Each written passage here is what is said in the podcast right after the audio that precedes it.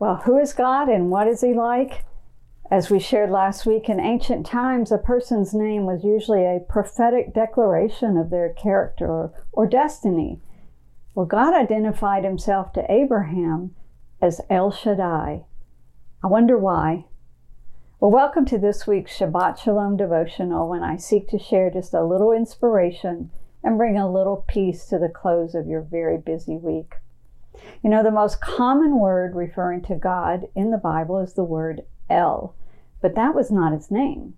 El was the Semitic word for God. So, just like today, the word God can mean the God of the Bible, or it can mean a pagan God, or, or any kind of God. Same with the word El, it was just any kind of God. And it means the strong one. Well, in the Old Testament, when referring to the God of the Israelites, a curious plural form of El was used, Elohim.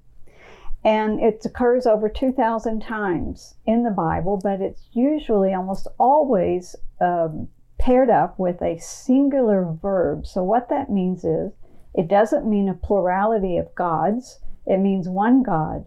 But there's some curious hint here to some plurality within God. Well, Christians, of course, see in this plural form a hint of the Trinity nature of God.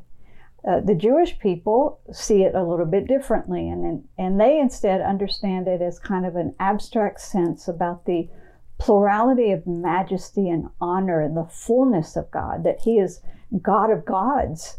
He's just the most supreme God. Now, while his premier name that we talked about last week, that was revealed to Moses, um, this first human being that God introduced himself to was Abraham. And when he did, he referred to himself with a descriptive name of his character.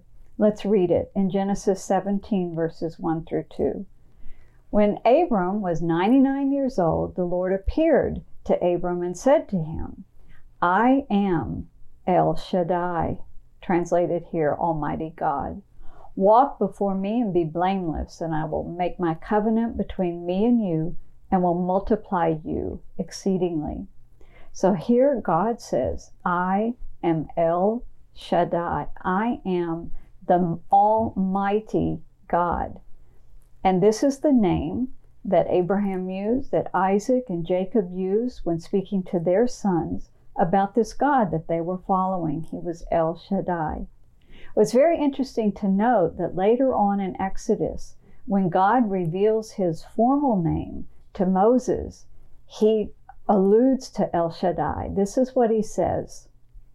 This is in Exodus 6, verses 2 and 3. And God spoke to Moses and said to him, I am the Lord. Here, this is his name. I am that I am name.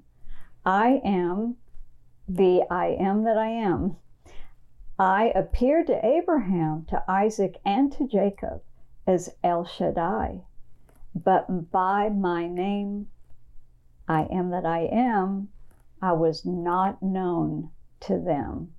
So God did not reveal his true name until to Moses, but he revealed a glimpse of his character in the name El Shaddai. Wow.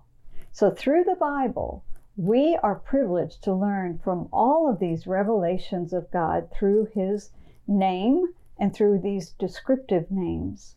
He is El Shaddai, God Almighty, whose name is the one who was, who is, and is to come. So as you take a little break this weekend, worship Him the Almighty God, El Shaddai. And with that, I wish you Shabbat Shalom.